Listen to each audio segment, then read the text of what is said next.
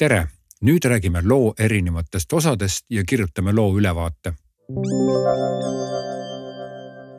iga lugu tahab saada kindlaid elemente selleks, et tekitada sümpaatiat, kaastunnet või vastupidi, naeruväärsust ja põlgust. alustades loo jutustamist peamise sündmuse keskelt, jätame osa informatsiooni ära ja lugeja jääb ilma võimsast emotsioonist, mida soovisid pakkuda loo algus on nagu sissejuhatus. enamasti kirjeldatakse peategelast või olukorda, millest kõik alguse sai. siin on tähtis tekitada äratundmine. kas oled laenanud tegelaskuju olekut mõnelt oma sõbralt või olukorda mõnest tegelikult juhtunud loost, pole tähtis. loo alguses luuakse tegevusmaastik, mis annab viljaka pinnase, et edasisi tegevusi edukalt kasvatada loo arenduses toimub tavaliselt tegevus, kus juba sisse juhatatud olukord ja tegelane elavad oma elu ja kogevad erinevaid kogemusi. loo arenduses joonistatakse välja tavaliselt ka põhiline probleem või siis kirjeldatakse olukorda, millesse loo lõpp lahenduse toob loo lõpp võib olla nii ootamatu kui ootuspärane, see on maitse küsimus. üks asi on kindel, loo lõpus pead otsad kokku tõmbama ja lahendama tunde, mille sa loo arenduses esile tõid. loo osade kirjeldused peavad olema proportsionaalsed. näiteks liiga pikk sissejuhatus võib mõjuda väsitavalt ja samuti pikk lõpp. seega loo algus peab äratama huvi ja lõpp peab sisse tooma lahenduse arendus võiks olla see koht, kus juttu on rohkem ja kus tegeletakse pikemalt detailide ning sündmuste erinevate osadega. toon loo sissejuhatuse näite. jõudnud korteri uksest sisse, ohkab Kusti kergendatult ja viskab hooletu heitega korteri võtmed peeglilauale. napi ja poissmeheliku elutoa keskel ilutseb lumivalge diivan. Kusti heidab sinna röötsakile ja silutab jalad välja Needsamad jalad väntasid just äsja kakskümmend viis kilomeetrit puhast asfaltit. Kusti vaatab neid kiitsukesi ja karvaseid jõuallikaid ja midagi turgatab talle pähe. kargab püsti nagu nõelatud ja vaatab oma poissmehe korterile mitteomast diivanit. selle diivani oli tema ja isa talle nii-öelda soolaleivaks kinkinud, kui ta vanematest lahku kolis ja oma elamise üüris iga jälg ja laiguke sellel saanuks hävitava hinnangu ja seda ta nüüd vaataski Õnneks oli kõik puhas ja mingit jälge ei olnud. ta imestas siiani, miks olid vanemad talle just selle valge diivani kinkinud. muidugi oli tegemist moodsa diivaniga, aga valge diivan poissmehe korteris. Kusti rebis särgi seljast ja püksid jalast, haaras kapist vanilina ja läks duširuumi ennast pesema siin jutus saime tuttavaks Kustiga, kes on poissmees ja oli äsja sisse kolinud oma esimesse üürikorterisse. saime teada ka Kusti jalgrattasõidust ja praktilisest mõtlemisest ning tema vanematest. Kustist kuulete siin kursusel ka edaspidi. lugude jutustamise meetodeid on erinevaid ja igaüks kirjutab lugu nii, nagu talle meeldib. mina soovitan siinkohal hoopis teistsugust lähenemist, kui ise äsja viljelesin selleks, et tervet lugu korraga näha, on kasulik see lühidalt kirja panna. ma ei soovita ka mingit kindlat vormi ette kirjutada, vaid jätan siinkohal vabad käed. kuidas siis võiks üks loo lühikirjeldus välja näha? toon näite. lugu algab peategelase kirjeldusega, kus Kusti on kahekümne viie aastane poissmees, kellele meeldib rattasõit talle teeb muret aga sõitmisel tekkiv näopunetus ja higistamine mistõttu ta ei saa rattaga tööl käia, kuigi tahaks. ühe korra proovib minna tööle rattaga, aga see katse kukub õnnetult läbi.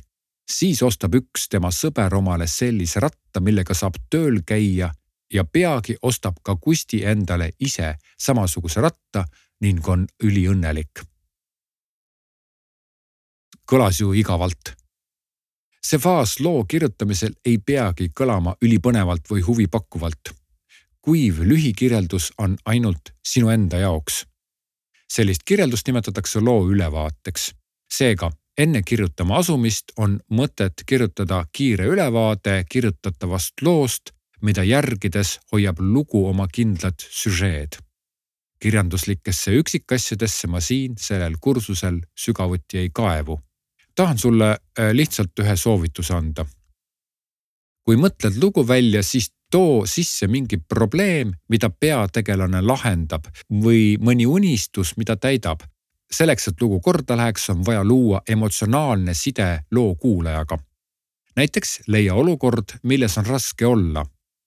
või siis kurb olukord, mis lõpeb rõõmsalt samuti võib loos olla ka ootamatuid pöördeid, kuid nende eelduseks on kuulajale tekitatud huvi ja emotsionaalne side. nüüd on sinu kord loo sissejuhatust ei pea kirjutama, aga selle asemel kirjuta loo ülevaade. püüa leida mõni lihtne seik oma elust, mille saad vormistada looks. see võib ollagi näiteks seesama piimaleti juures käik või siis äh, kodune raamatu lugemine koos lapsega. ükstapuha, milline katkend sinu elust. märka lugu, pane paika selle algus, arendus ja lõpp ning kirjuta ülevaade. muusika kestab viis minutit ja läheb käima nüüd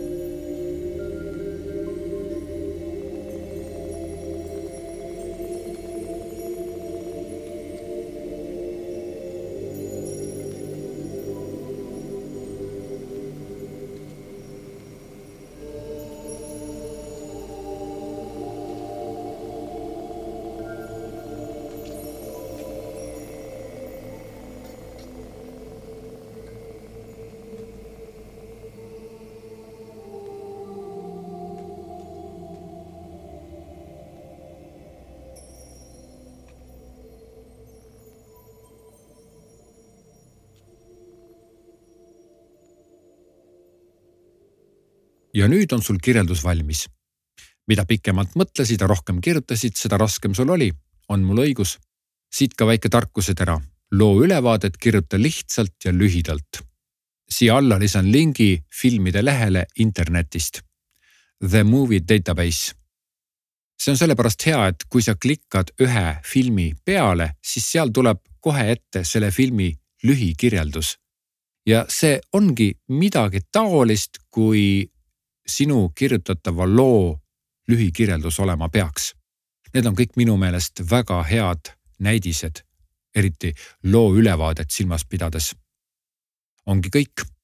klikka märgi läbituks, et liikuda edasi järgmisele loengule